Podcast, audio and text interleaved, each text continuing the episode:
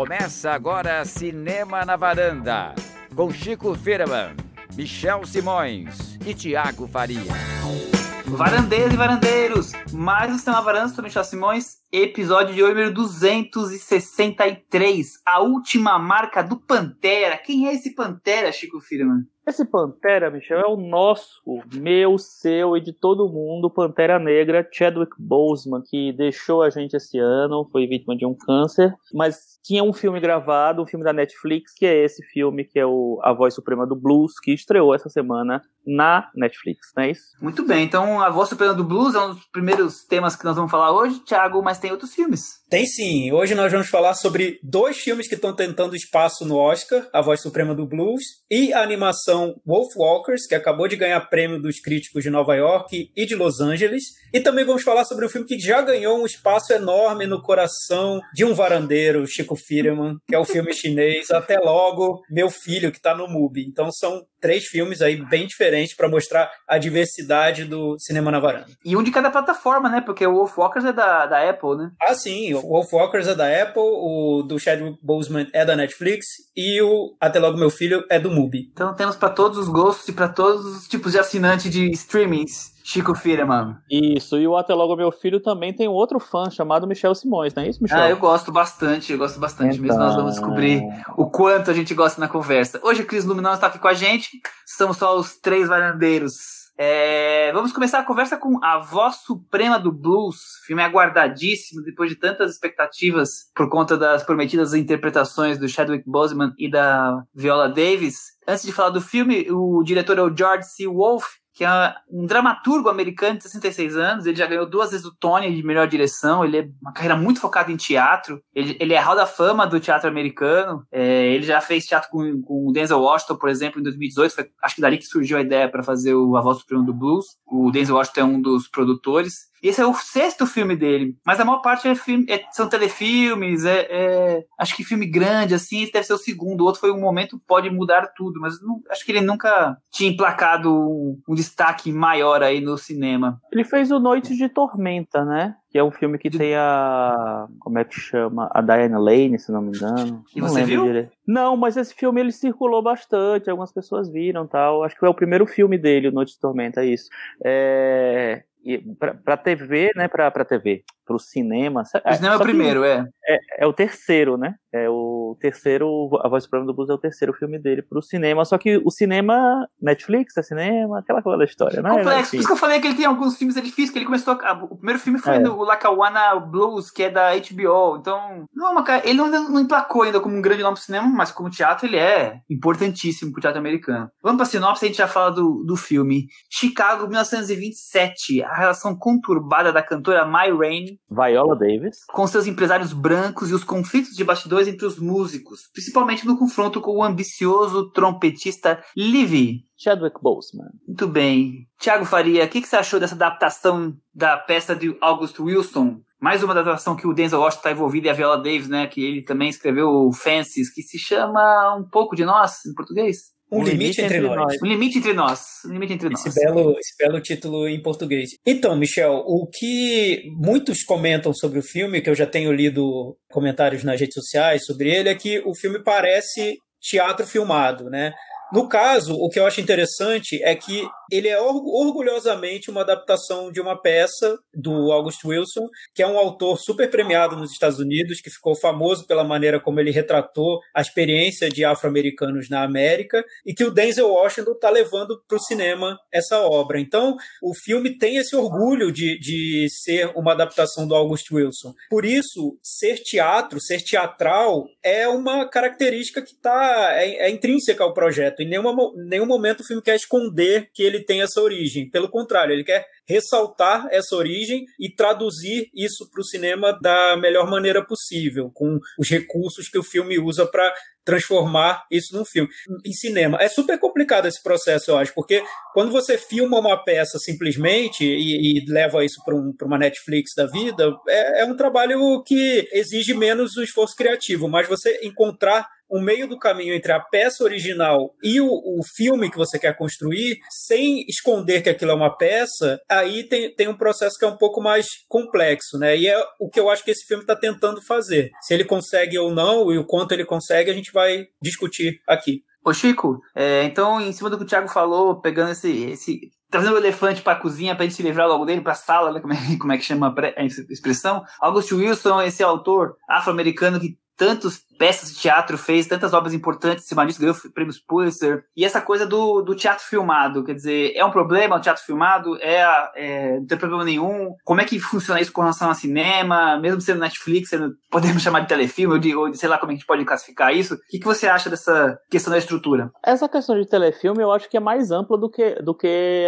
a discussão desse filme em si, né? Assim, eu acho que assim, o fato dele não ter estreado no cinema, aqui, né, porque lá, lá ele estreou, teve uma, uma estreia limitada, enfim, em salas, já meio que deixa ele numa, num, num patamar diferente em relação a onde ele foi exibido. Mas, de qualquer jeito, eu gostei da, de uma palavra que o Thiago usou, que foi o orgulhosamente, né, pra, pra uma, é uma adaptação orgulhosamente feita de uma peça de teatro, porque eu acho que é bem por aí. Eu acho que o nome do August Wilson ficou muito forte no, né, nos últimos anos na, na questão do, do cinema mesmo, porque o Fences, com a adaptação que teve, ganhou, deu uma projeção para aquilo e mostrou que, que uma peça podia ganhar uma, uma versão para cinema muito respeitada, muito né, premiada e tal. Então, eu acho que esse filme ele já veio com uma, uma, uma pegada meio assim, estou adaptando uma peça mesmo. Enfim, quem quiser que, assiste, que assista. E eu acho também que não é um problema que o, a, a, base de um, de um projeto seja uma peça, de um filme, né, seja uma peça. Porque, enfim, a gente tem muitos exemplos de, de peças adaptadas para o cinema que são textos geniais e etc. Eu acho que tem isso, assim, encontrar que linguagem você usar para traduzir fazer essa passagem, né, de uma, de uma plataforma para outra. Mas eu acho que tanto, né, é, a gente tem vários exemplos ao longo da história de filmes que ou tem conseguiram se converter totalmente para cinema, né? É, converter o material original para cinema totalmente, viraram bons filmes a partir disso. Mas também a gente tem exemplos de filmes que respeitaram esse, essa origem teatral e muitas vezes é, de filmes que se apropriaram dessa origem, é, dessa origem não, mas de, da estrutura de teatro, mesmo quando não eram baseados em, em, em, teatro. Então eu não acho um problema que o filme pareça teatro, é, é, também existe essa, essa forma de expressão. O que eu acho desse filme, eu acho que. Vamos entrar em detalhes ainda, mas eu, eu acho que ele não é totalmente teatro filmado. Eu acho que tem uma solução cinematográfica. É, ele tem praticamente três cenários, né? A sala dos músicos, a sala de gravação e a rua do estúdio. Claro que tem algumas outras cenas fora disso, por exemplo, na tenda no começo, mais uma, uma escada, quer dizer. Mas basicamente os três cenários onde acontecem as, as, grandes cenas, os mais importantes são nesses três locais. É, eu também, eu pelo contrário, eu, eu gosto de teatro, eu gosto de filmes que têm a ver com teatro. Mas claro, tem filmes e filmes, né? Eu acho que o, a questão de ele ser, como usando a palavra do Thiago, orgulhosamente ligado ao teatro, não ter vergonha disso é, e trabalhar os cenários bem fechadinhos, eu não vejo problema nenhum eu acho que como filme, ele se amarra um pouco à estrutura demais e acaba não conseguindo é, sair um pouco da, do gesto que ele, ele mesmo se constrói. Mas não que isso prejudique muito o filme, mas eu acho que ele podia ter uma desenvoltura um pouco melhor como estrutura toda. Mas eu acho que interessante também, a primeira coisa é falar que a Ma foi o, a Ma Rain foi uma, a primeira cantora de blues a ficar famosa nos Estados Unidos. Antes só tinha homens, né? E ali ela tá em 1927, quer dizer, nós estamos já no. Essa história não é verídica, mas a personagem é verídica, essa cantora. E nós estamos ali no, no fim da carreira dela, quer dizer, o final dos anos 20 já é o fim da carreira dela. É um pouco o período pré-depressão de 1929, né? Então é um cenário em que os, os negros vão chegando além do sul e também não são tão recebidos bem assim como se poderia esperar, que até hoje não, não, não são recebidos em lugar nenhum, né? Havia questão racial forte em todos os lugares, mas assim, ali já é o primeiro choque, né? Então tem essa coisa da mulher negra cantando, ocupando o espaço dos homens, tem a coisa do, dos negros chegando ali, um grupo de músicos negros e os brancos todos ali olhando quem são esses caras muito bem vestidos. Tiago, você tem pra me dizer? Eu acho que o que é mais legal pro filme, nesse filme para mim é que ele revela essa, essa peça que eu não conhecia e eu achei incrível. Eu acho que é, ela trata de temas tão densos e dentro de uma trama que é leve, né? A trama é sobre uma, uma cantora que, como você disse, está numa fase já final da, da carreira dela e que foi super importante nos Estados Unidos, num dia de gravação e os conflitos que aparecem nessa situação. Então é, é simples a trama principal, mas a partir daí o filme vai trazendo tantos temas que ainda são tão atuais sobre como são temas de, de, de conflitos raciais, mas também sociais que existem nos Estados Unidos até hoje, que eu, eu acho que é, é um texto tão rico, tão denso, que eu entendo porque a, a produção do filme acabou sendo fiel demais à origem do texto, porque é muito rico e é muito atual. A trama se passa em 27, mas a peça foi encenada nos, nos anos 80. Então, a peça já tinha essa, essa intenção de mostrar o passado para falar sobre um momento mais presente, né? Eu acho incrível como segue atual. Um dos temas principais é como os artistas negros precisam negociar com os donos das gravadoras que são brancos, né? Então, o artista negro que tem todo aquele talento, que tem a vivência da música, a criatividade, tem a, a originalidade, precisa negociar com o dono da música, né? Que é a pessoa que vai pagar para ele e que no final vai ficar com os direitos da, da obra dele. Então, um dos temas principais do filme é esse e é um tema super atual. Você pode trazer para os dias de hoje facilmente discutir esse assunto. E só um ponto sobre essa história do teatro filmado, só para fazer um, o que eu sinto que é uma diferenciação meio básica assim na minha cabeça. Para mim, teatro filmado é o que é o Hamilton no canal da Disney. Você coloca câmeras no palco e filma a peça. Isso para mim é teatro filmado. Quando você pega uma origem teatral de uma obra e traz para o cinema de alguma maneira, mesmo sendo muito fiel à estrutura dela, mas você trouxe para o cinema e tem esse esforço de tornar cinematográfico, aí eu acho que já não cabe nessa definição. Já é cinema com origem teatral. É, a gente acaba, acaba falando de maneira talvez um pouco pejorativa isso, né? Mas na verdade um filme como, sei lá, Deus da Carnificina, é, Vênus em Furo, Quem Tem Medo de Virginia Woolf, eles vêm de peças de teatro, eles têm uma coisa um, que a gente brinca de ser teatro filmado, não é teatro filmado, né? Pelo contrário, eles, mas ele tem uma estrutura de poucos cenários mais fechados, isso também, e com isso dá a sensação de, de teatro, né? Ou uma proximidade maior do teatro do que os outros filmes têm. Pelo menos é, é isso, mas com certeza, Hamilton é teatro filmado totalmente. Aliás, é, não é que parece ser, ele é exatamente três câmeras, você pode estar o local diferente do palco, mas você está ali em cima do. assistindo o palco que está acontecendo, né? Não tem amplitude e várias outras coisas. Eu não acho que é um problema ter poucos cenários. Eu, sinceramente, não acho mesmo. Assim, a gente tem filme que, que não é baseado em nada, em, em teatro, em nada, assim, que, que é, tem um cenário único, entendeu? É, eu não acho isso. Eu acho que, que a gente cria, né, a, nossa sociedade mesmo, a gente cria uma, uma visão de que o filme tem que ter muitos cenários, tem que ter muita coisa. O filme tem que ter nada, tem que ter o que o diretor e o roteirista quiserem, entendeu? E eu acho assim, esse filme, ele respeita a origem teatral dele, ele não, não quer mudar totalmente essa essência teatral que ele tem, que eu acho legal. O que eu acho ruim é quando um filme, por exemplo, que ele tem, ele é, é, baseado numa peça de teatro, ele não negocia, por exemplo, as interpretações sabe? As interpretações sempre são, são impostadas como teatro tal. Eu acho que esse filme não. Eu acho que esse filme ele faz a conversão. São interpretações de cinema. Porque teatro você tem que falar mais alto, você tem que jogar, tem que impostar a voz, porque você, afinal de contas você está num palco e tal. Cinema, você tem a câmera perto de você, é outro, outro tipo de interpretação. Você pode ser mais silencioso, mas enfim. Tem, tem mil adaptações aí. Eu falei muito grosseiramente, mas tem adaptações aí. E eu acho que esse filme eles conseguiram fazer essa, essa é, eu não senti, sinceramente, o, o, peso teatral no filme. Assim, eu percebo teatro o, o tempo inteiro, mas em nenhum momento isso foi um, incômodo para mim. É, eu acho que ele tem, tem algumas soluções muito interessantes, assim. E eu acho que ele tem uma, um domínio de ritmo que é legal também. Eu acho que o blues ajuda, né? Enfim, música ajuda para pontuar tudo e, e, e, eu acho que nesse filme ela tem uma, uma função totalmente de protagonismo. E falando agora já mais especificamente, assim, para mim foi uma grande revelação a performance do Chadwick Boseman, porque ele, como a gente comentou no, no episódio que a gente comentou, da, falou um pouco da morte dele e tal, ele nunca pareceu pra gente um grande ator, né? Ele pareceu um ator, um ator ok, competente, engajado principalmente, etc. Mas nunca tinha dado uma interpretação realmente que fosse tão notada. Eu não vi ele fazendo James Brown, pode ser que é, eu bata a boca quando eu vi, mas. É, não vai bater a boca, não. É. O filme é muito mas, ruim. mas, não, mas aí tem interpretação, que às vezes É, então. é diferente do filme. Mas nesse, nesse papel, assim, eu achei ele excelente, impressionante, eu achei ele muito bem, de verdade, assim. E, e talvez, se fosse um outro ator que eu já conheço, que, ele já, que já tinha alguma experiência com ele de,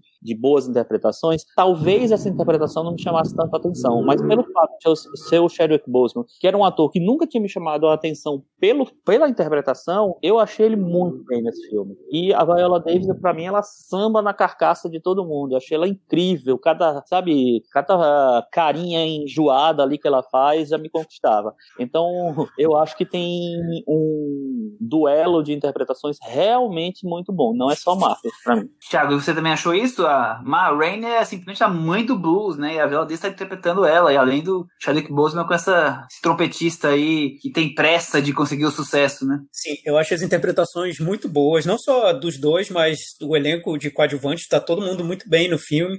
Isso mostra a experiência do, do diretor, né? Eu não sabia que ele tinha uma carreira tão, tão elogiada no teatro, porque, poxa, no teatro a interpretação é fundamental, né? Se você não tem um bom ator, volta para casa, não, não, tem nada, não tem peça.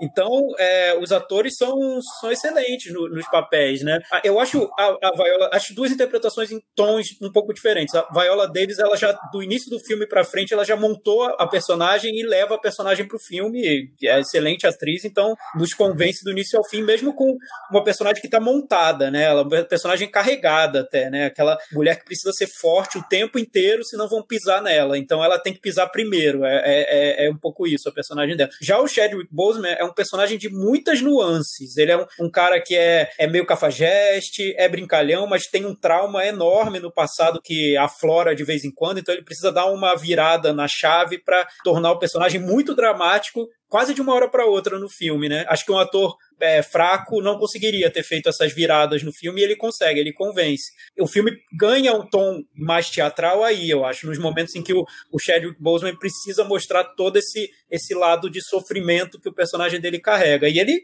ele convence, ó, pelo menos me convenceu nessa, nessas transformações do personagem. Eu acho que é uma interpretação mais difícil por causa disso, porque tem muitas transições né, que ele tem que cumprir ali para mostrar essas dimensões do personagem e que é o que a peça tem de, de, de profundo mundo, né? Mostrar essa experiência do, dos negros como algo muito complexo. Não tem, não é só superficial o que ele quer, a mensagem que ele quer passar. Tem muita complexidade no, no desenvolvimento dos personagens. É, a Viola está incrível. Claro que ela também está ali preocupada em tentar se aproximar da, da, personagem real, né? Então, o estilo, roupa, maquiagem, gestos, tem ali toda uma preocupação de, de construir isso, mas eu acho que é uma, é, talvez até pela própria cantora, como ela era, é uma potência de, de você ter o talento e você acreditar nesse talento e você impor esse talento acima de convenções sociais, né? Então ela vai se impondo, enfrentando todas as adversidades que acontecem naquela simples é, sei lá, horas ali entre a gravação, entre a saída do hotel e a gravação, e ela vai enfrentando tudo aquilo, impondo quem ela é, quem ela tem que ser respeitada, tem que ser paga, tem que ter todo o suporte para fazer como qualquer outro profissional. Quer dizer, ela vai ali impondo tudo aquilo que aquilo aconteça, porque ela não, não pode se colocar abaixo de ninguém, porque um outro cantor pode ter facilidade, facilidades que ela não pode ter só porque ela é negra, ou porque ela é uma mulher, ou seja qual for, né? Então acho que é, é não só, ela não tá só imitando a, a cantora, ela tem ali algo muito importante para trazer. Enquanto que o personagem do Chadwick Boseman, é, até como o Thiago falou, ele tem várias facetas e é dele que, ele, que, que desenrola todas as subtramas, né? Porque a trama principal, claro, é essa coisa do, de estar cantando e tudo que envolve essa relação com os empresários e tudo mais, mas a coisa do, de desenvolver é, os temas que o, o August Wilson queria colocar na sua, na sua peça. Então, tem a coisa da, do caso da mãe dele, tem a coisa da que é um confronto com a religião, que outros têm uma religião mais é, ativa do que ele, até porque ele perdeu um pouco do, do acreditar disso. Então, ele vai trazendo o, elementos para a história, né? Ele acaba sendo quase que o, o a pessoa que traz a, os assuntos para que sejam desenvolvidos ali nos personagens, tipo. É, eu acho que a, é interessante a, observar como a personagem da Viola Davis, eu acho que existe, obviamente, uma, uma tentativa muito forte de se conectar com os discursos de hoje em dia, de empoderamento, de é, reforço de identidade cultural, de, sabe, de combater preconceito e tal, mas ao mesmo tempo eu acho que é interessante é, como o filme mostra que em 1927 você já tinha algum, algumas pessoas, personalidades negras que já se, se impunham politicamente até. É um politicamente interno ali, mas é, um, mas é uma postura política, né? Então, eu acho muito importante perceber que não é que não, as, essas discussões não começaram agora, que as pessoas não estão agora resolvendo é, é, tomar frente das coisas, que ali você já tem uma mulher, assim, pouco tempo depois da escravidão no Brasil, né? Porque nos Estados Unidos foi um pouco antes, né? O Brasil é que ficou para trás em tudo. Logo depois da, da, da, desse período, você já tinha uma, uma mulher negra que se impunha de, de alguma maneira. E então, assim, tem essa, esse jogo de representar historicamente a personagem e contextualizar ela nos dias de hoje. Eu acho bem, bem legal isso. E eu acho que a Viola Davis ela tem muita. Ela, ela é uma personagem de muitas nuances, uma personagem, uma atriz de muitas nuances. Então, por mais que, que tenha essa, essa postura e esse personagem muito definido, e tem algumas caricaturas nesse personagem, no, não no lado é, mais pejorativo, mas de uma caricatura no sentido de, ser, de ter um estereótipo ali de, de, de personagem. Ela consegue defender tão bem a, a, a personagem é, que e discutir todas essas questões que para mim em nenhum momento incomoda essa, essa interpretação um pouco mais sei lá esperada vamos dizer assim. A, o Chadwick Boseman para mim já foi uma surpresa completa porque é, é um, um, personagem realmente dif, é, difícil como vocês falaram porque ele, ele passa por vários tons. Ele não tem uma personalidade muito definida muito forte assim ele parece um gaiato chato, mas depois ele vem com uma, um, alguma doçura ali, mas ao mesmo tempo ele tem uma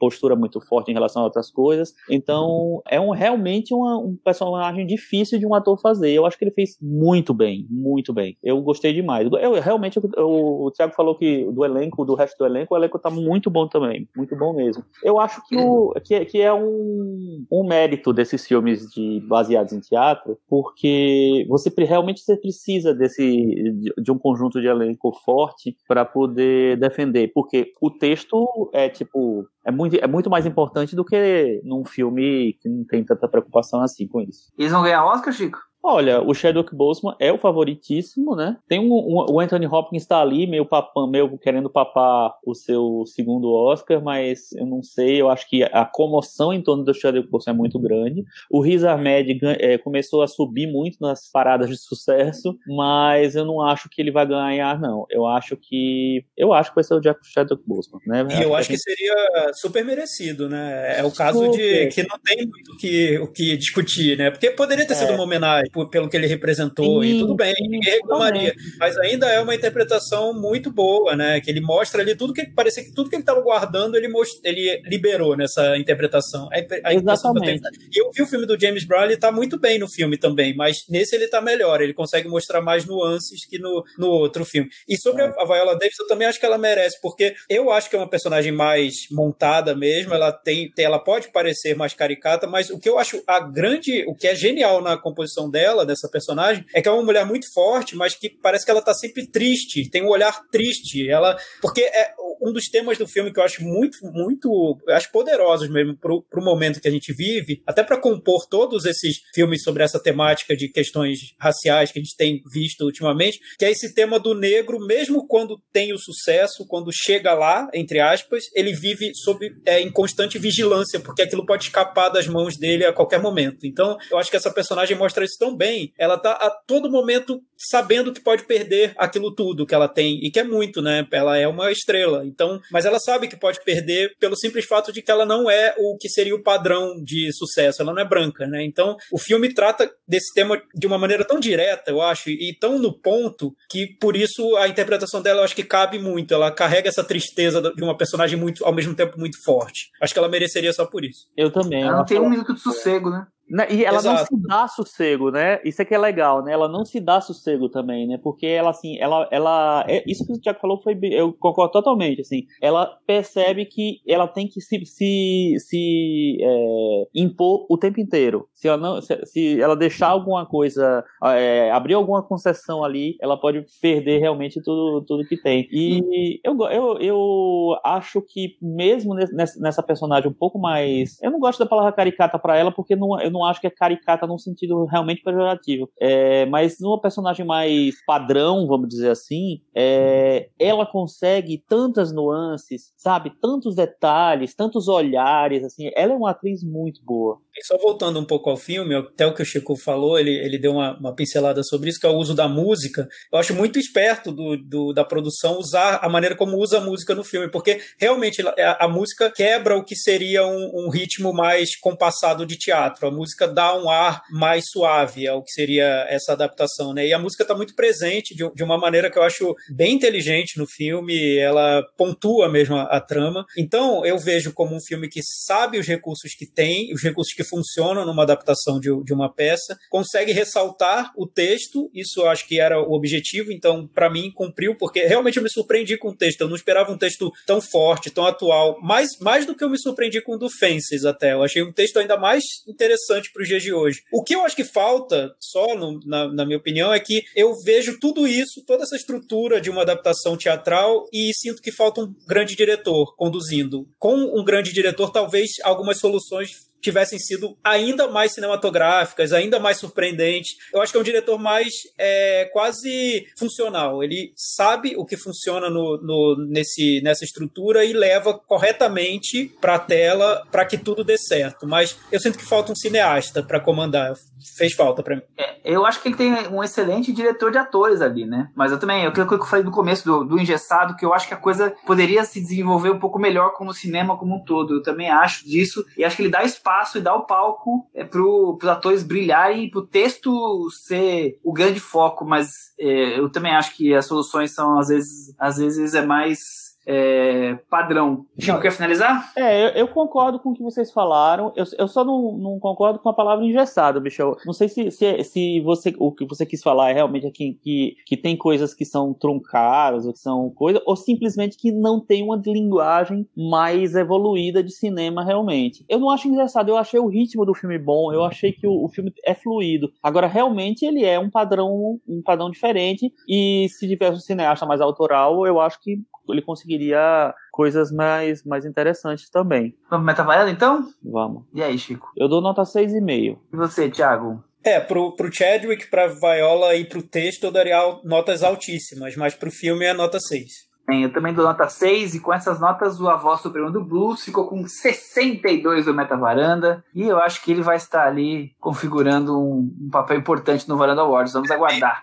É, Varanda né? Awards semana que vem, hein? Varanda Awards semana que vem, varandeiros. É, isso aí, tá chegando. E vocês estão votando lá na internet, gente? Porque assim, a gente botou lá, o Michel botou a planilha lá, a gente tem que, tem que votar, hein? Tem um voto do público. Bom, bom momento para lembrar que o Varanda Awards já está com o link disponível no Facebook e na, no Twitter. Para quem quiser participar, escolher o melhor filme do ano, é só entrar no link e, e dar a sua escolha que teremos, claro, de novo o voto do público pro melhor filme. E é o melhor, e é o melhor presente de Natal que você pode dar para o Michel é uma planilha preenchida. Ah, certeza. É uma felicidade, né? É. Vamos partindo de Chicago dos anos 20, vamos mudar agora para a Irlanda do século 17. Estamos falando de Wolf Walkers, a animação da dupla Tom Moore e Ross Stewart. É o terceiro filme do Tom Moore, terceira Rod animação dele. Stewart, ele cantou, né? Quase. é, eles trabalham aí para um estúdio chamado Cartoon Saloon, que é o terceiro filme do Tom Moore com o Cartoon Saloon, que e outros dois foram indicados ao, ao, Oscar, né? O Viagem ao Mundo das Fábulas e A Canção do Oceano. Eu não conheço esses filmes, mas depois do Wolf Walkers eu fiquei interessado em conhecê-los. Alguém de vocês já assistiu? Eu nem sabia que tinha esse título para o Segredo de Kells. Eu vi como Segredo de Kells. Mas... Eu também com esse título original. É, mas eu vi, eu acho bem legal. Eu acho que, que é, eles, eles têm essa coisa de pegar é, coisas muito tradicionais né, da Irlanda, da, da Inglaterra, da, da, daquela coisa mais de origem celta também e tal, ali pegar tradições, pegar lendas e mitos e, e, escrever os filmes a partir disso, assim. Isso eu acho muito interessante quando, quando você amarra esses temas e, e consegue criar uma, uma animação que é diferente, visualmente é, estimulante e, enfim, que concorre com, com o padrão que está estabelecido por aí. É uma trilogia de, de animações é, com base no folclore irlandês mesmo. É, era pensado por, nisso. E tem uma questão muito forte, eu estava lendo sobre o, o, folclore irlandês com os lobos e com a, como eles são importantes. Eu vou evitar para quem quiser mais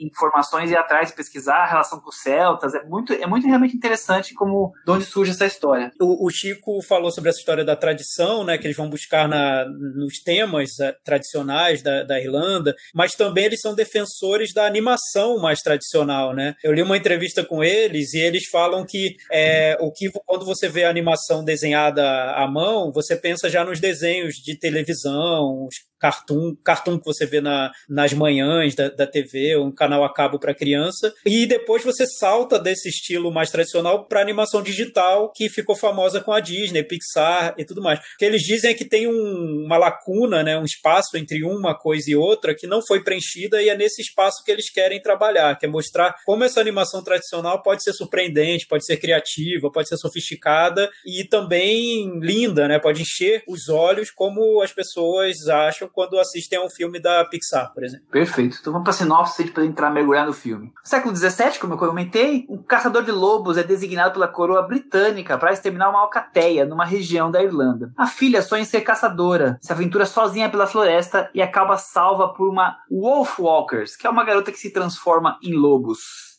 Chico Firman, o que você achou eu achei, dessa animação? Eu achei bem bonito o filme. Eu achei, como eu falei, eu gosto de, de, dessa coisa de você pegar essas coisas tradicionais, esse folclore mais é, arraigado né, na, na essência do país e tal, que é uma coisa que o Brasil faz tão pouco, que a gente tem, tem uma cultura tão rica que aqui faz tão pouco. E eu vejo, enfim, a Irlanda fazer isso belamente na, na, nessa animação. Eu gosto, acho, acho que o filme tem um ritmo muito legal, que o filme tem uma uma, criatividade em, sei lá, em, em criar a animação a partir de uma é, das possibilidades que, a, que, essa coisa mais mitológica que a história tem, dá de criar, né, de, de inventar visualmente. Eu acho muito bonito, é um filme muito estimulante assim para mim. E eu só assim já falando um pouco, dando outro Já reclamando? É, reclamando. eu, eu, eu comecei a ver, né, nossa, muito, várias, vários prêmios, várias coisas assim. Eu não achei um filme maravilhoso, assim, mas eu acho um filme bem legal, acho um bem legal. Eu acho que talvez, quando eu tiver, quando eu vi o, o Segredo de Kells, né, o primeiro, talvez eu tenha ficado mais impressionado com o quanto ele é diferente. E esse eu já estava um pouco mais acostumado. Eu vi o, o do meio também, é, então eu acho que eu já estava esperando esse, esse, esse tipo de animação. Aquele né? Que quer parecer o de vanguarda, né? mas, Chico, tá, mas... Chico tá na vanguarda até da animação. Olha só.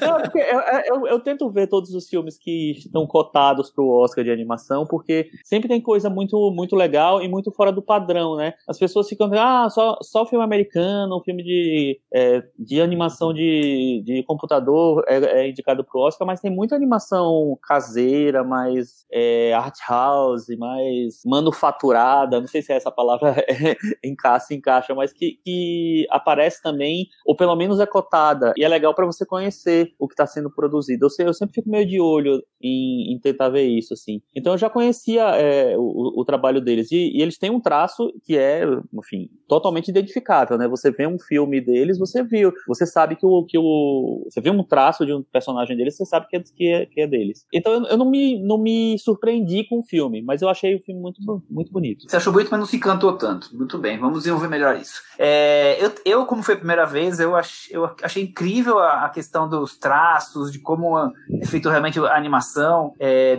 alguns momentos ela é super fofa, em outros momentos, ou até de uma transição rápida, já tem quase que um, uma questão meio de terror, assim, com os lobos sendo mais esticados, como se fosse uma sombra, e se envolvendo com, com a. Esticados não, prolongados, né? Envolvendo com a floresta. Eu achei super legal, fiquei super envolvido, principalmente na, na primeira, sei lá, dois terços do filme, quando a história vai toda se desenrolando, você vai descobrindo o que é o Wolfwalkers, a menina. Eu achei muito bonito, assim, muito atraente, assim, pros olhos. O, o Thiago, é, além de tudo, você fala sobre o filme, também é um, filme sobre respeitar os animais e a floresta, né? É um filme, é, como alguma, eu li algumas pessoas de, do, é, na gringa comentando, comparando com Princesa Mononoke, tem uma, uma coisa do tema, né? Tem. É, e isso é bem comum nos filmes de, desse, desse estúdio, né? Que o anterior que eles produziram, não sei se foram os mesmos diretores, acho que não, mas a produção é deles, que é um que chama a The Breadwinner, que é a Ganha-Pão. E é um filme também com uma personagem feminina muito forte, também sobre empoderamento. Eles tratam, eles usam esses temas que são temas fortes dentro dessa, dessa embalagem que seria mais fofa, né, entre aspas. Mas na verdade são filmes que têm também ali um discurso muito contundente por, por trás de toda a trama. Para mim, o, grande desafio deles é equilibrar o que seria o, esse, essa dedicação formal dos filmes, que eu acho incrível, os traços, como cada cena, cada, cada quadro parece ali que foi trabalhado por um ano, né? Tem muito detalhe, é tudo muito bem pensado mesmo, parece que foi tudo muito estudado. Eles têm esse cuidado com é, ao falar sobre as tradições, sobre esses, essa, esse folclore irlandês que dá para notar na, no desenho do filme, né? Até, até na maneira como, como ele estrutura cada, cada trecho, cada segmento da trama. O filme é dividido entre a floresta e, a, e, uma, e, e uma cidade murada, né? Onde vivem os personagens. Dentro da cidade murada, tudo é quadrado na, na maneira como o filme é desenhado, tudo é, tudo é retangular, tudo, tudo é encaixotado. Quando vai para a floresta é tudo circular, né? Então você nota um cuidado na maneira como, como o filme é composto, que aí eu entendo os prêmios que ele vem ganhando, de crítica e tudo mais. Já na trama, aí eu acho que é um filme que não é tão arrojado assim, que ele já tenta muito passar todas essas mensagens de respeito à natureza, de empoderamento feminino e tudo, numa trama que às vezes parece que, que o filme não consegue domar. Então eu acho que até certo ponto é, é interessante quando ele vai apresentando as personagens, o que tem de mágico na trama, mas quando apresenta tudo isso e precisa virar um filme mais de ação, até ele não desenvolve de uma maneira que me parece muito original. Mas o lado formal do filme realmente é deslumbrante, é muito bonito. Eu também concordo plenamente, inclusive acho que até alguns filmes da Pixar também, né, são assim, né, da, depois da, do terço final acaba entrando num, numa questão de mais de ação e acaba caindo para uma narrativa um pouco mais padrão, digamos assim, né, pelo menos eu também tive essa impressão. Chico? É, eu acho que. Enfim, eu não me empolguei tanto, né? Então, eu acho que o, que o, o filme, ele é, é, às vezes, meio ingênuo, talvez. Eu gosto como ele. para mim, o que é mais interessante no filme é justamente quando ele vai para esse lado mais mitológico, que ele se liberta um pouco dessa, dessa narrativa um pouco mais tradicional. Mas, no geral, ele é tradicional. Ele, ele tem uma. É um filme com uma mensagem, a mensagem é muito é, clara, enfim, as mensagens né, são muito claras. Então, não é um filme que me que eu acho que ele tem uma construção de roteiro, que tal. Eu acho que a beleza dele está muito mais na animação e na maneira como ele incorpora essa coisa mitológica e lendária e tradicional da Irlanda. É, e, é, e é interessante, eu acho, porque o filme quer mostrar muito, de uma maneira muito intensa, o que seria essa integração do homem com a natureza, né? Mas aí, Michel, é, você trouxe uma comparação com a Princesa Mononoke, o filme do, do Miyazaki, e nesse ponto acho que o Wolf Walker fica a dever para mim, porque ele quer abraçar a fantasia, quer ser um filme mágico e tudo, mas é mágico até um certo limite, né? Porque vai comparar lá com o Miyazaki que você vai ver onde vai o limite da magia, né? Você pode ser muito mais mágico do que, que é nesse filme. Nesse filme você tem uma premissa mágica, né? Que é ó, o que a, a, personagem, como elas se transformam no, em outros personagens. Enfim, tem uma premissa de magia, mas que o filme para um pouco aí. Ele não, ele, eu não sinto que ele vá, que ele delire tanto assim quanto um Miyazaki delira nesse, nesse aspecto. Talvez seja uma, uma fragilidade do filme. Ah, não. A comparação é mais pela questão do tema, realmente, de, de natureza, né? Eu nem ousaria comparar a questão de fantasia, porque, é, além de ser outro universo, né? Miyazaki, tradição japonesa quanto uma tradição aí bem europeia, celta, é, são bem diferentes, né? Mas acho que essa questão da natureza, até porque a gente não tem visto tanto assim, mesmo com tantos animais em animação, nem sempre esse tema tão importante acaba vindo. Outra coisa que eu achei bem interessante é essa coisa da. Eu, eu pelo menos vi uma metáfora ali, nessa coisa da Irlanda colonizada pelos britânicos, né? E que os lobos seriam quase que o, o papel dos irlandeses, como é, sendo invadidos, dominados, sendo expurgados, digamos assim, do seu habitat natural por conta da, do colonizador ali que vai se impondo. Então eu achei curioso como tem até isso, os lobos como uma representação dos próprios habituês ali, como é que eu vou dizer, os, os, moradores da região. É, bem interessante isso. E eu li em entrevistas com os diretores, eles falam que tiveram essa intenção também de discutir colonização. É, é, interessante porque é um caso em que você, quando vai atrás de uma entrevista com o diretor, você nota que eles quiseram, eles tinham uma ambição enorme com esse filme. É um filme quase político mesmo, né? Você lê a entrevista sem ter visto o filme e parece que eles estão falando sobre um, uma série de oito episódios sobre a história da colonização irlandesa. Enfim, é muito, muita ambição que eles tiveram para o filme e é, e é, legal ver isso numa, numa animação, né? Eu acho interessante. É um, é um veículo como outro qualquer, onde os diretores podem tratar de temas também muito profundos, muito densos. Vamos para Metavaranda, Chico? Sim. Eu vou começar então, agora que eu falei por último na outra, vou dar nota 6,5. E você? Também. Eu vou dar nota 6. Tiago Faria. Com essas notas, o Wolf Walker ficou com 63, ficou um pontinho na frente do Avó Suprema do Blues. Por um triz ali. Estamos bem equilibrados hoje. O programa tá com filmes bem equilibrados. Saímos então agora da, da Irlanda do século XVII, dos folclores, e partimos para a China. Até logo, meu filho, o filme dirigido pelo Wan Xiaoshuai, ou ou algo, Chao Chuai, ou algo parecido com isso. Eu, como faz tempo que eu não vou na China, já estou perdendo meu meu mandarim fluentíssimo que eu tenho de duas palavras.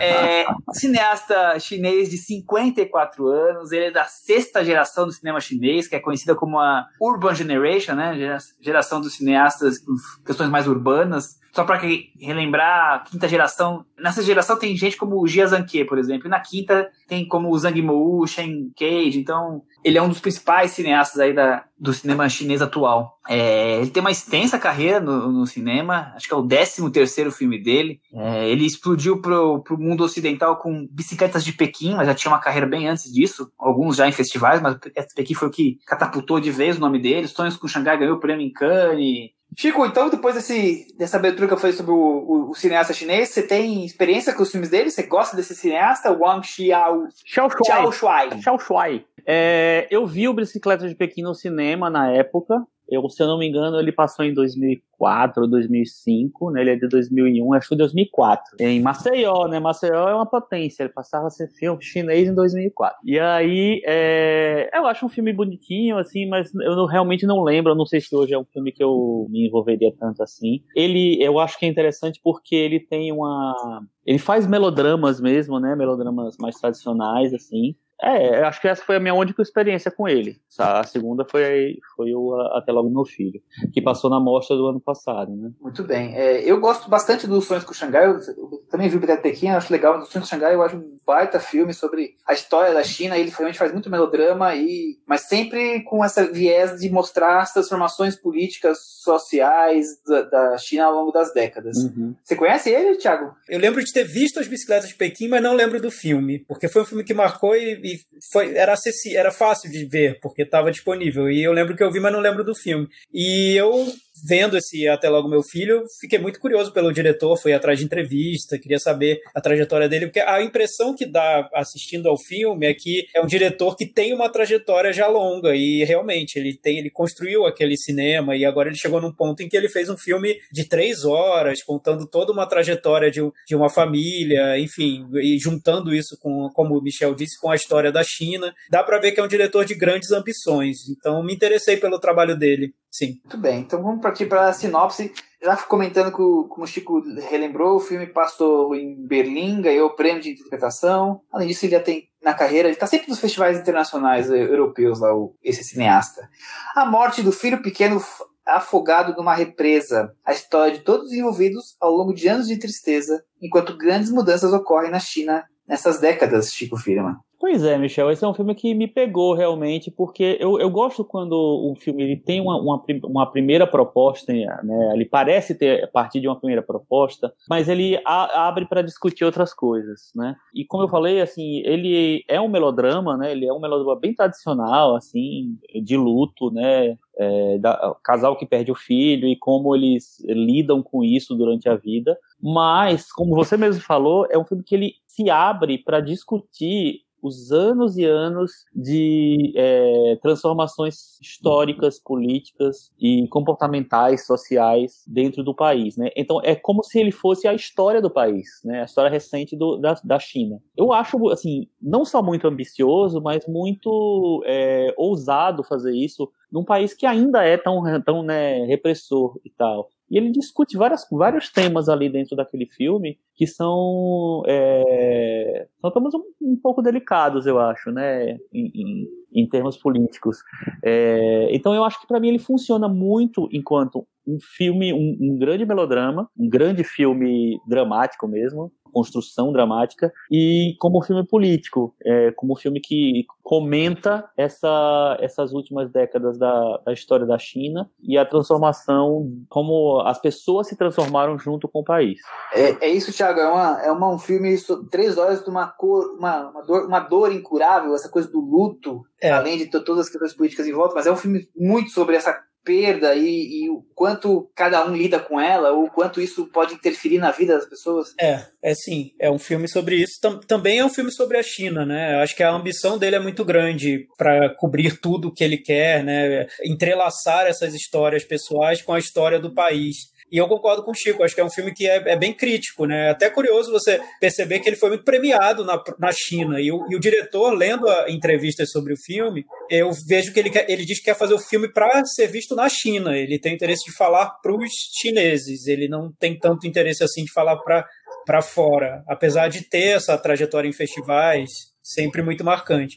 Então a ambição dele é, é grande. É, eu, eu assistindo ao filme, é, ao contrário do, do Chico, e usando o, uma expressão que ele usou para falar do Wolf Walkers, eu não consegui me encantar tanto assim quanto ele. Eu vi a ambição do filme muito aparente, que é fazer essa mistura do pessoal com a história do país, mas ao mesmo tempo sempre me voltava à cabeça filmes, por exemplo, do Gia Zanke, que eu acho que faz isso de uma maneira muito mais sofisticada, muito mais imprevisível. Nesse eu achei um filme que quer pontuar cada momento da história da China com um momento da trajetória daquela família. Então, me parece que é ambicioso sim, mas também eu, eu achei muito visível o que ele quis fazer. Não, não me surpreendeu tanto quanto eu imaginei que fosse me surpreender. É, eu tenho uma leitura mais parecida com a do Chico e eu também me envolvi muito na história. É claro que é um melodrama é, que transcorre toda essa coisa da, do luto, e aí são décadas aí acompanhando essas transformações nos indivíduos, mas também, eu que, como eu já falei algumas vezes aqui, eu já fui para a China algumas vezes a trabalho, é, eu vejo muito forte uma coisa que o filme resgata, resgata não, é, deixa isso muito marcante, que é essa coisa do, do instinto de família que move o povo chinês.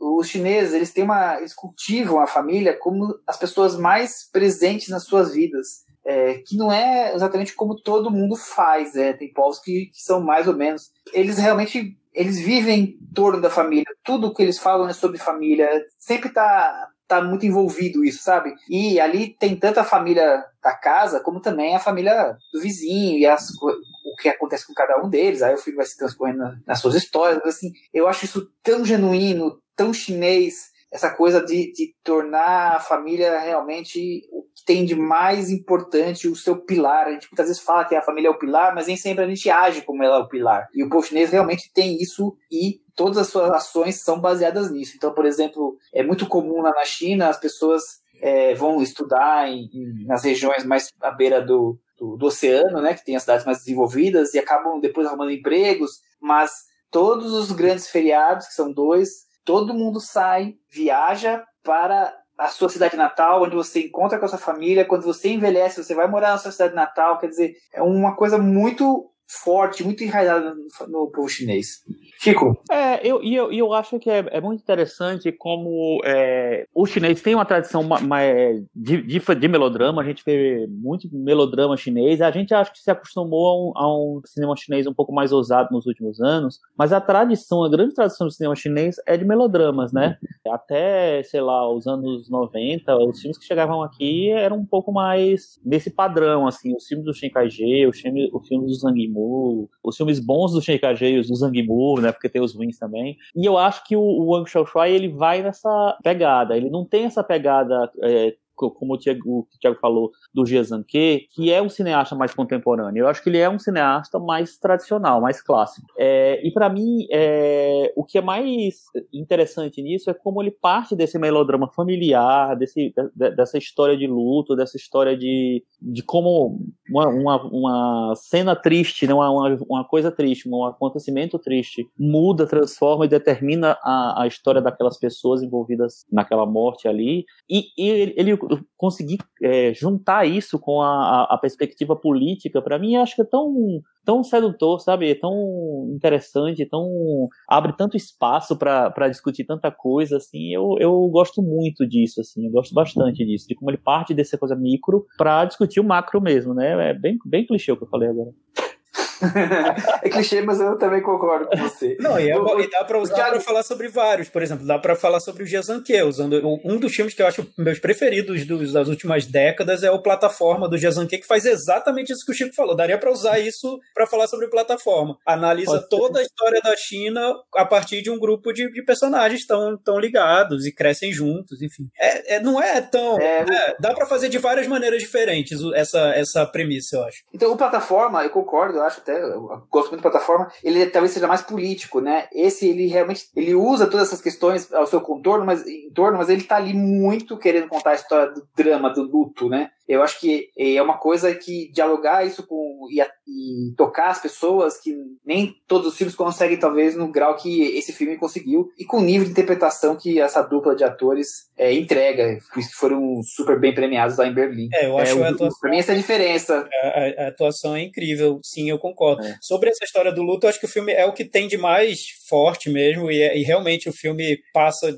é como se você estivesse lendo um romance, né? Ele leva, ele acompanha esses personagens por tanto tempo que no fim do filme você sente que já conhece aqueles personagens, está junto com eles. Nesse ponto, a duração do filme é bem usada, porque é realmente essa sensação de que você acompanhou uma vida por um, por um período longo de tempo. O que, o que me incomoda um pouquinho nessa narrativa, agora falando mais sobre melodrama e não sobre essa, esse lado mais político do filme, é que ele conta a história desse casal, mas depois ele, ele decide contar também a história de outro casal e ele começa a voltar no tempo mas ele volta de um jeito fragmentado. Nesse ponto do filme, eu acho que eu entendi a proposta, ele quer ser usado de uma maneira formal também, ele quer ser um filme mais sobre lembranças, as memórias que voltam de uma maneira desordenada e tudo, mas às vezes me parece confuso. Eu não, eu, eu talvez uma, uma, uma narrativa um pouco mais linear para mim fosse me teria me fisgado mais no que tem de sentimental no filme, já que esse era o, o propósito. Eu achei que às vezes essa, essa fragmentação eu, eu não entendi, até além de ser fragmentado por ser fragmentado, não, não me levou a, a, a, lugar algum. Esse eu acho que é algo que me incomoda na estrutura melodramática do filme. Aí eu vou concordar um pouco com você, que também fiquei confuso com algumas coisas, porque ele vai e vem mesmo sem, sem avisar mesmo, né? Então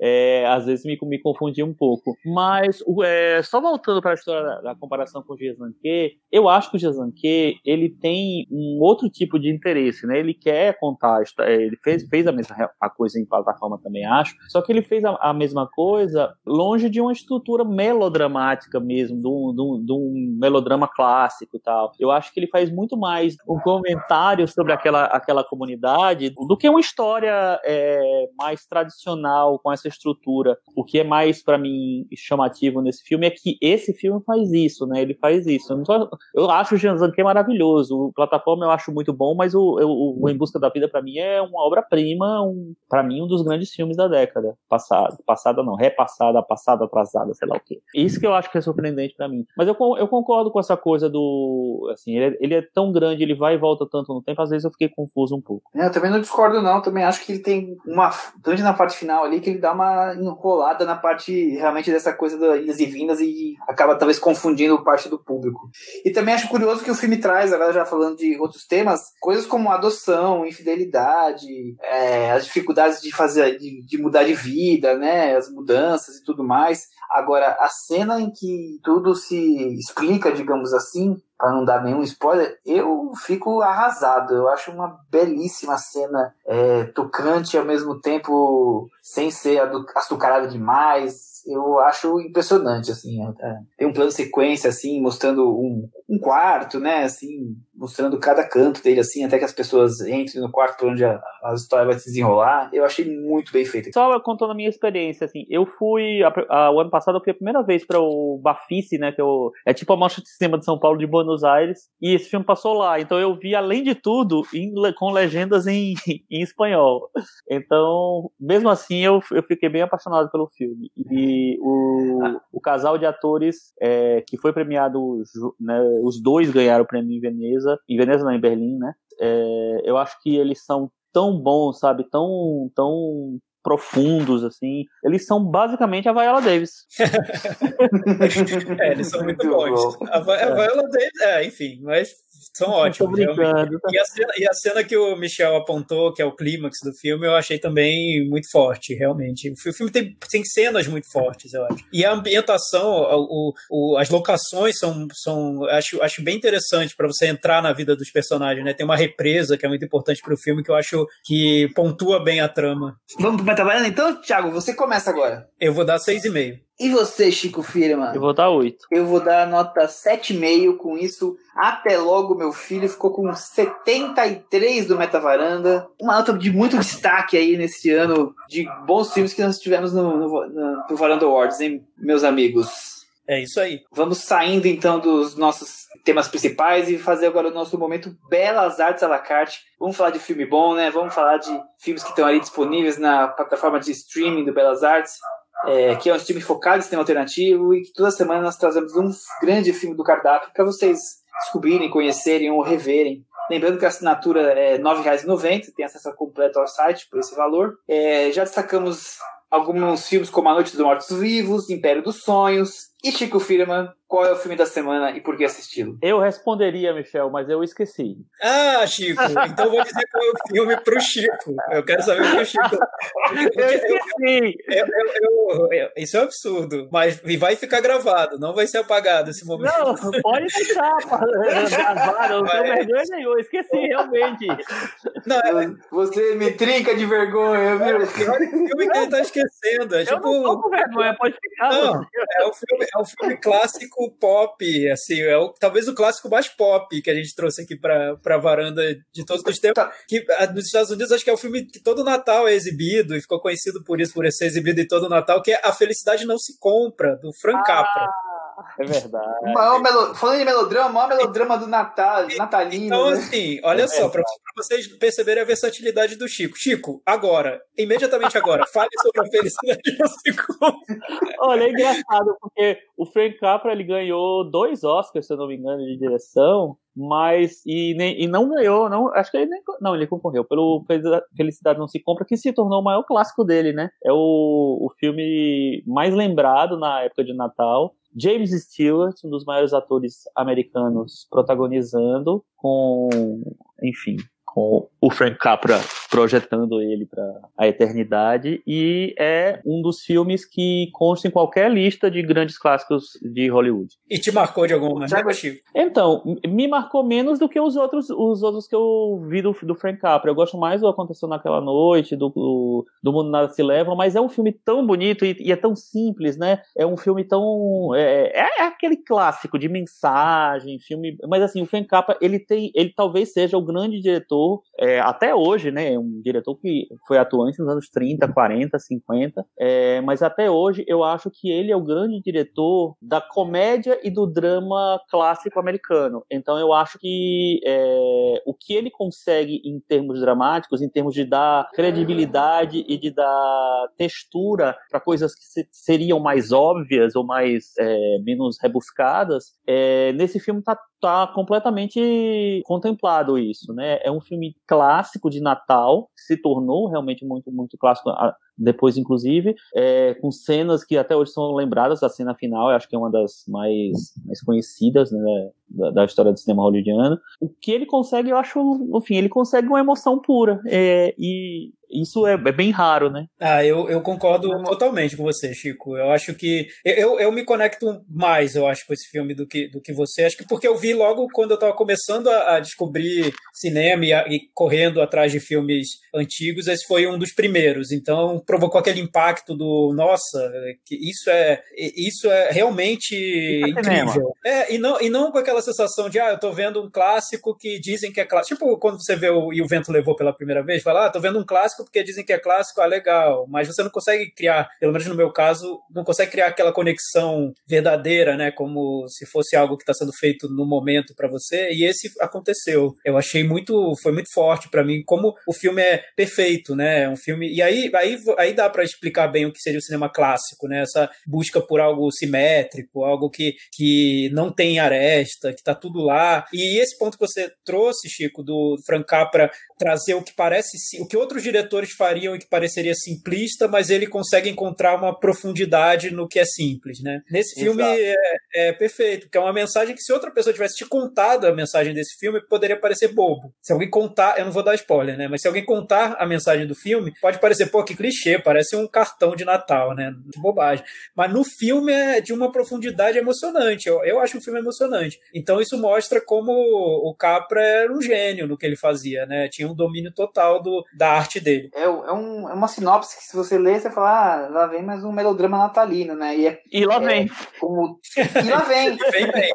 Como, e vem com tudo. Como tudo e como tudo vocês falaram, ele, ele traz um, um sentimento tão genuíno, tudo que acontece, aquela coisa desse novelão sobre o personagem de bondade limitada, que abre mão dos interesses em prol de, da família, do, do bem comum, e aí tem todas as questões que nós estamos querendo evitar, assim, no, a, a, a, o spoiler aqui, por mais que seja um filme de, sei lá, 70, 90 anos, 80 anos, mas é, como ele costura isso tudo, como ele vai te envolvendo nessa narrativa, e, e o James Stewart é impressionante, é aquele filmaço que nunca envelhece. Eu diria, resumiria o filme dessa forma. Quem não assistiu, corre para assistir. Quem não assistiu, é a Mulher do Padre. É, boa. então fica a nossa recomendação do Momento Belas à la carte. Assinem a plataforma, assistam o filme do Capra, que é incrível. Momento puxadinho da varanda. Alguém tem algum assunto? Thiago, você tem algum assunto para hoje? Não tenho, Michel. Acho que eu já falei demais. Então, muito bem, então, Chico, é com você.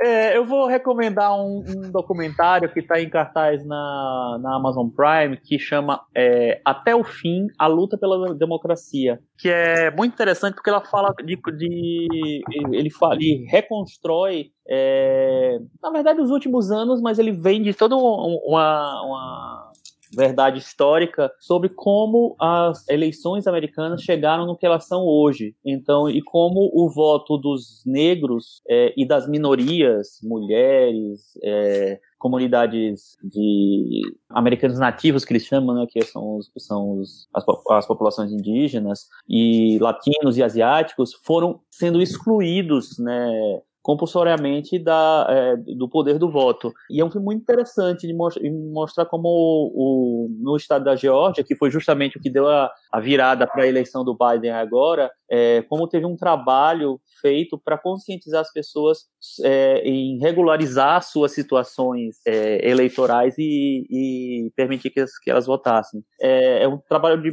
pesquisa bem, bem legal, assim, e bem importante, eu acho, também, politicamente. Muito bem, então fica aí o, o, documentário. E o Mulher Maravilha, Chico? Mulher Maravilha, é, eu achei, assim, bem interessante, porque é um filme completamente escapista, completamente fora da realidade, ele não quer ter nenhum pé na realidade, eu acho. E ele oferece, acho que, a diversão que a gente precisa para hoje em dia, para essa época de pandemia. Ele é, é, ele é, é uma história é, completamente de quadrinhos dos, dos anos 70, 60, 50, não sei, com coisas muito estereotipadas e caricatas, mas eu acho que tudo meio que funciona ali. É, e é interessante porque, apesar de ter a produção do, do Zack Snyder, eu não sei se o Zack Snyder ele, ele produz só no nome mesmo ou porque é contrato, não sei ou se ele realmente produz os filmes, esses filmes mais novos da DC. É, ele assina a produção, mas para mim o Mulher Maravilha 1984 é ele vai completamente contra o que o, o cinema que o Zack Snyder propôs para o universo DC. Ele é um filme escapista sem ter nenhum problema com isso. É um filme que não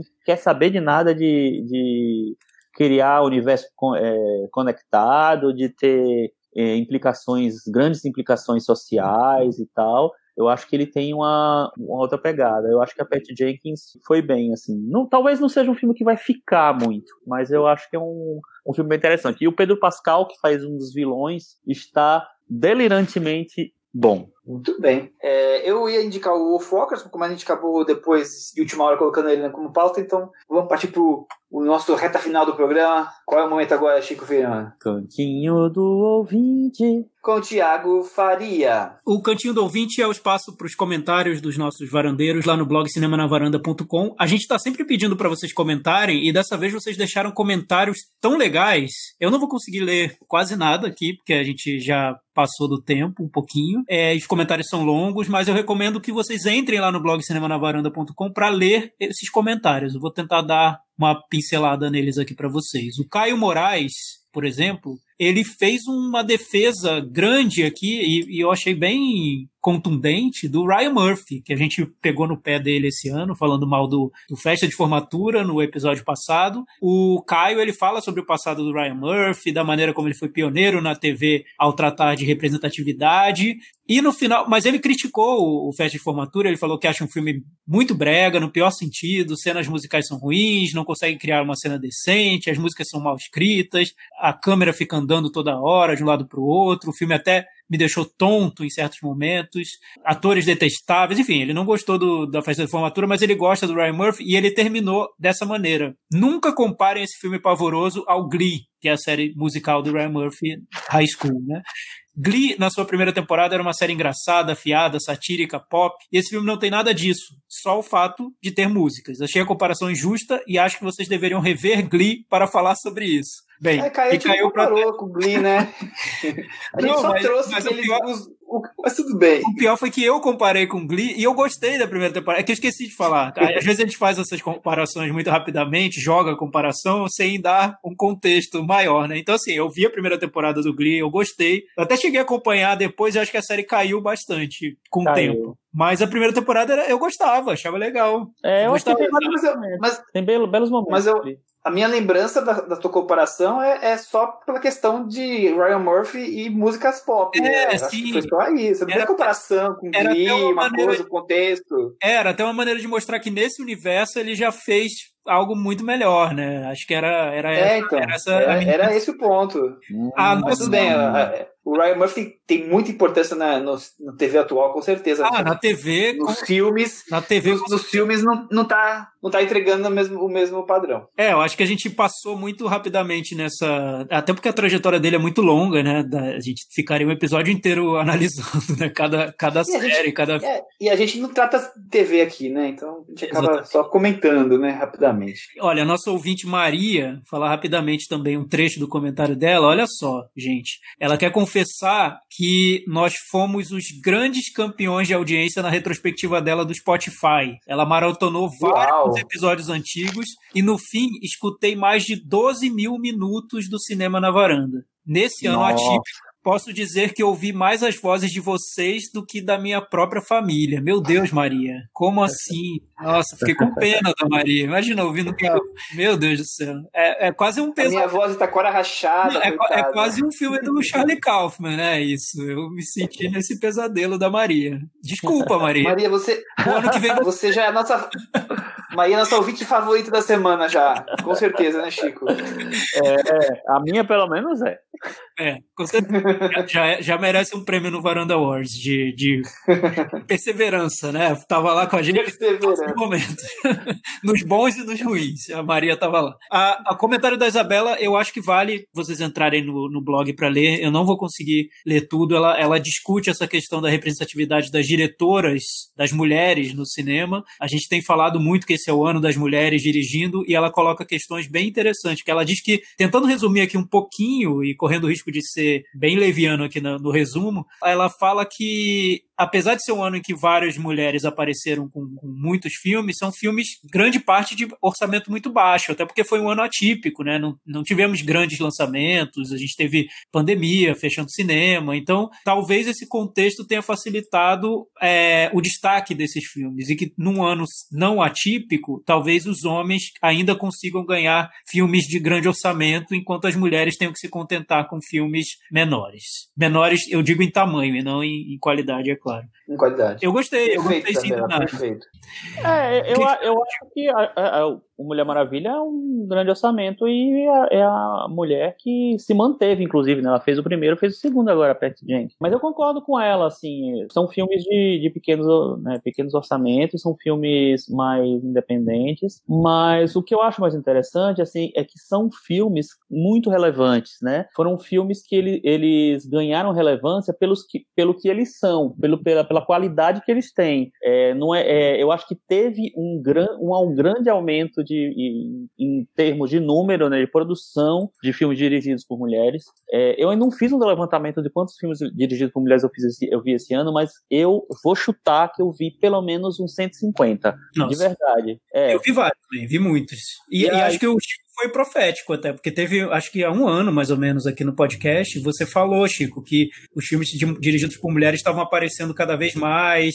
E eu, é, até, eu até retruquei e falei, é, Chico, mas nem tanto, ainda o, o percentual é muito pequeno comparado com o dos homens. Mas você disse, Tiago, eu tenho notado que isso tem aumentado. E realmente, esse ano foi incrível. Né? É, não, pois é, isso, isso tem acontecido progressivamente nos últimos, sei lá, três ou quatro anos, mais notadamente, eu acho. É, e o ano passado já tinha bastante coisa. Esse ano é um, é um ano impressionante, assim. Eu tenho, nós temos, né, umas, é, nossas listas ainda privadas é, de melhores filmes novos que a gente viu esse ano, né, que é de 2018, pelo menos a minha é de 2018 até 2020, acho que vocês também. E durante um bom tempo, eu tinha nos meus 10 filmes novos, seis filmes dirigidos por mulheres. Agora eu não eu preciso olhar porque já entraram outros filmes, outros filmes, mas assim, nunca ouvi isso. E nunca ouvi isso não era porque não existiam filmes por, dirigidos por mulheres, até existiam, mas existiam em menor quantidade e em menor alcance. Esse ano a gente tem, e, e os prêmios estão comprovando, a gente tem filmes muito relevantes. O,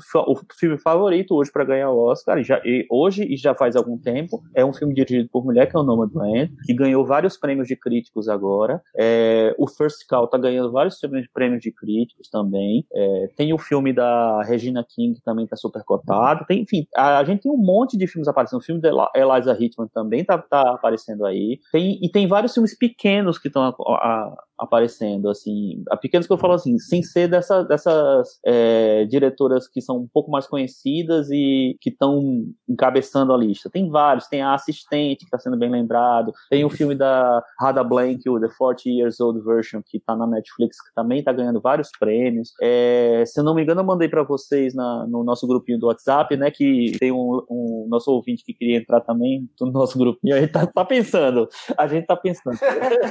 é, e aí, é, eu mandei para eles assim, o, o New York Film Critics é, deu melhor filme para um, um, filme dirigido por uma mulher, melhor direção para uma mulher, melhor roteiro para uma mulher e melhor primeiro filme para uma mulher. Os quatro foram para filmes de mulheres. É, eu acho que pode ter uma coisa assim, ah, vamos, vamos, esse ano é o das mulheres, vamos mudar, eu acho que tem isso também, mas eu acho que todos eles merecem estar onde eles estão. É, tomara, acho que a Isabela quer dizer o seguinte, é isso, né? É, acho que a Isabela quer dizer o seguinte, é um ano atípico, grandes, boa parte dos filmes não foram exibidos, e foram quase para o ano que vem, e ela teme que talvez se esses filmes tivessem é, o espaço que as mulheres estão conseguindo as premiações, talvez não fosse o mesmo. Não temos como ter certeza, Isabela, né? É, mas que os filmes são muito bons, todos esses que o Chico comentou, boa parte dos que eu já vi, são muito, muito bons, e o que importa é isso, é que tem cada vez mais grandes filmes feitos por todo mundo. Exatamente. Temos um comentário muito bom do, do Henrique Miura, eu não vou conseguir ler todo, ele fez o seguinte, ele, ele não viu ainda o Som do Silêncio, o filme que a gente comentou na semana passada, Sound of Metal, mas ele se identificou tanto com a nossa conversa, porque ele tem o filho dele, Murilo, que nasceu surdo e que fez o... É uma gracinha, eu conheço o filho dele, uma gracinha. coclear, que a gente comentou no, no episódio passado, e o Henrique diz que foi uma revolução na vida dele é, e diz que em meio à jornada deles de descobertas, eles percorreram, encontraram diversas histórias que dialogam um pouco com algumas abordagens que vocês, que a gente fez a partir do filme. É, no caso dele, ele chegou a encontrar é, um grupo de fundamentalistas religiosos que optaram por deixar os filhos sem escutar pois se eles são assim é por uma escolha divina e não os pais não deveriam intervir. E o Henrique diz que acha isso uma pena, porque ele vê o quanto o Murilo é capaz de levar uma vida praticamente plena devido às tecnologias e à evolução que temos hoje, principalmente pela descoberta precoce da perda, ainda na maternidade. E aí ele fala também que teve o clássico vídeo que mostra a reação da pessoa quando o implante é ligado. Ele tem gravado o vídeo do Murilo e é uma das maiores emoções da vida dele. Bem legal o comentário do Henrique. Então, ó, o Henrique tem um prêmio com o nome dele de melhor comentário, o prêmio Henrique Miura no Varanda Awards. Ó, talvez ele seja um forte concorrente com esse comentário. O que, que, vocês acham? Foi emocionante esse, foi emocionante o comentário do, do, do Miura, é, mas eu que conheço o Murilo, tive lá na casa deles uma vez, muito uma criança super animada, super divertida, então me deixou muito tocado de, de dele trazer o relato familiar dele aqui pra, pra gente. E ele tem que ver logo esse filme, né? E contar pra gente que ele Com certeza, com certeza. Não sei porque ele não, não tá vendo nesse momento.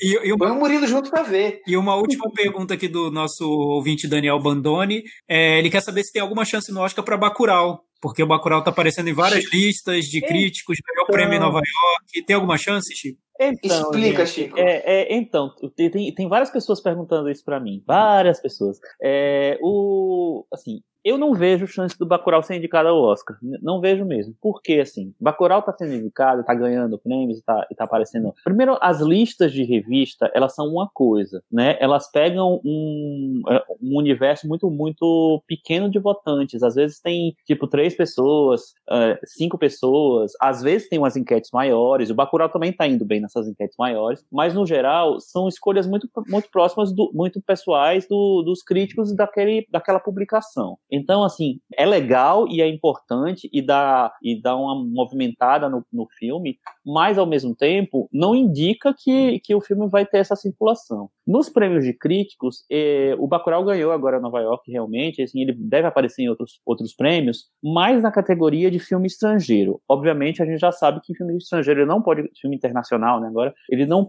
ele não pode concorrer porque isso é uma indicação que é feita pelo país e ele foi, é, teria que ter sido indicado no ano passado e não foi, foi o A Invisível. Esse ano ele não é elegível porque ele já não foi e agora já é o Babenco, que é o nosso representante. No Globo de Ouro, por exemplo, tem o, o, vários filmes de vários países podem ser indicados. No Oscar, não. É um filme por país e, e, e acabou. Então, onde ele está aparecendo, ele não, ele não pode aparecer no coisa. Aí me perguntaram, ah, será que tem chance de aparecer em roteiro, por exemplo? De vez em quando aparece um, um estrangeiro. É verdade, de vez em quando aparece um estrangeiro, seria onde ele poderia aparecer, só que tem um problema que eu, eu nem pesquisei direito isso, mas estavam é, comentando que a distribuidora do filme nos Estados Unidos ela não teria pago é, para o filme entrar no streaming da academia. Ou seja, prime... É, essa é a primeira regra para ser elegível. Ele tem que entrar no streaming da academia. Se ele não entrar, dançou. E mesmo que ele entre,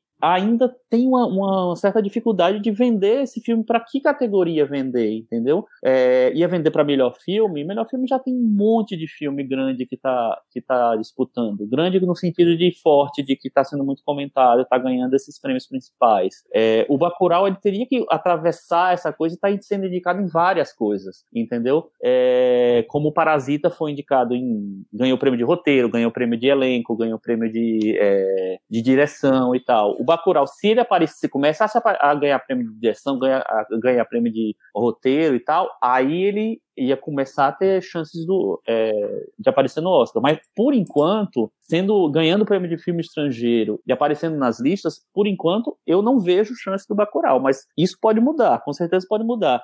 Os prêmios, os principais prêmios de críticos que ainda saíram esse ano já saíram. É, tem, acho que, mais dois ou três pequenos que vão sair, que não são tão importantes. Mas os Nova York, Los Angeles, é, Chicago e Boston, que são os, os maiorzinhos, já saíram os outros só começam a sair em, em, janeiro. Então vai ter um gap aí que, enfim, o, seria interessante se o Bacurau pudesse ter, é, ser mais visto lá nos Estados Unidos, porque é diferente o crítico votar e o, o membro da academia. É isso. explicação tá perfeita, né, Thiago? Infelizmente, bem possível que não teremos Bacurau no Oscar, mas ele tá em outros lugares. Tá, no, tá até na lista do Obama, né? Pra que Oscar? Tá na lista do Obama, ganhou, já, já tá vitorioso. O filme, o filme brasileiro do Obama, você quer prêmio maior do que esse? É, né? é. Nossa, Tá nos nossos fala. corações também, né? É, exato. tem gente vendo várias vezes, com várias pessoas, é isso. Pois é. Então, é isso, acho que a gente pode encerrar por hoje, não? É isso aí. E aí, semana que vem tem Varanda Awards. Aguardem, participem da votação e aguardem que vamos trazer todas as premiações que já estão carecas de conhecer, as mais inusitadas, E vamos inventar os grandes várias filmes, outras os filmes que nem tanto. Aí, aí não sei, vamos, vamos ver se você vai ser criativo essa semana. Melhor filme de Natal. Melhor filme do Ryan Murphy. Melhor filme com, com uma detetive mirim que conquistou o coração dos nossos ouvintes. Olha aí. Nossa, Melhor filme. muitas, É, a pior filme Muitas- rodado em Brasília. muitas categorias para um filme só, né?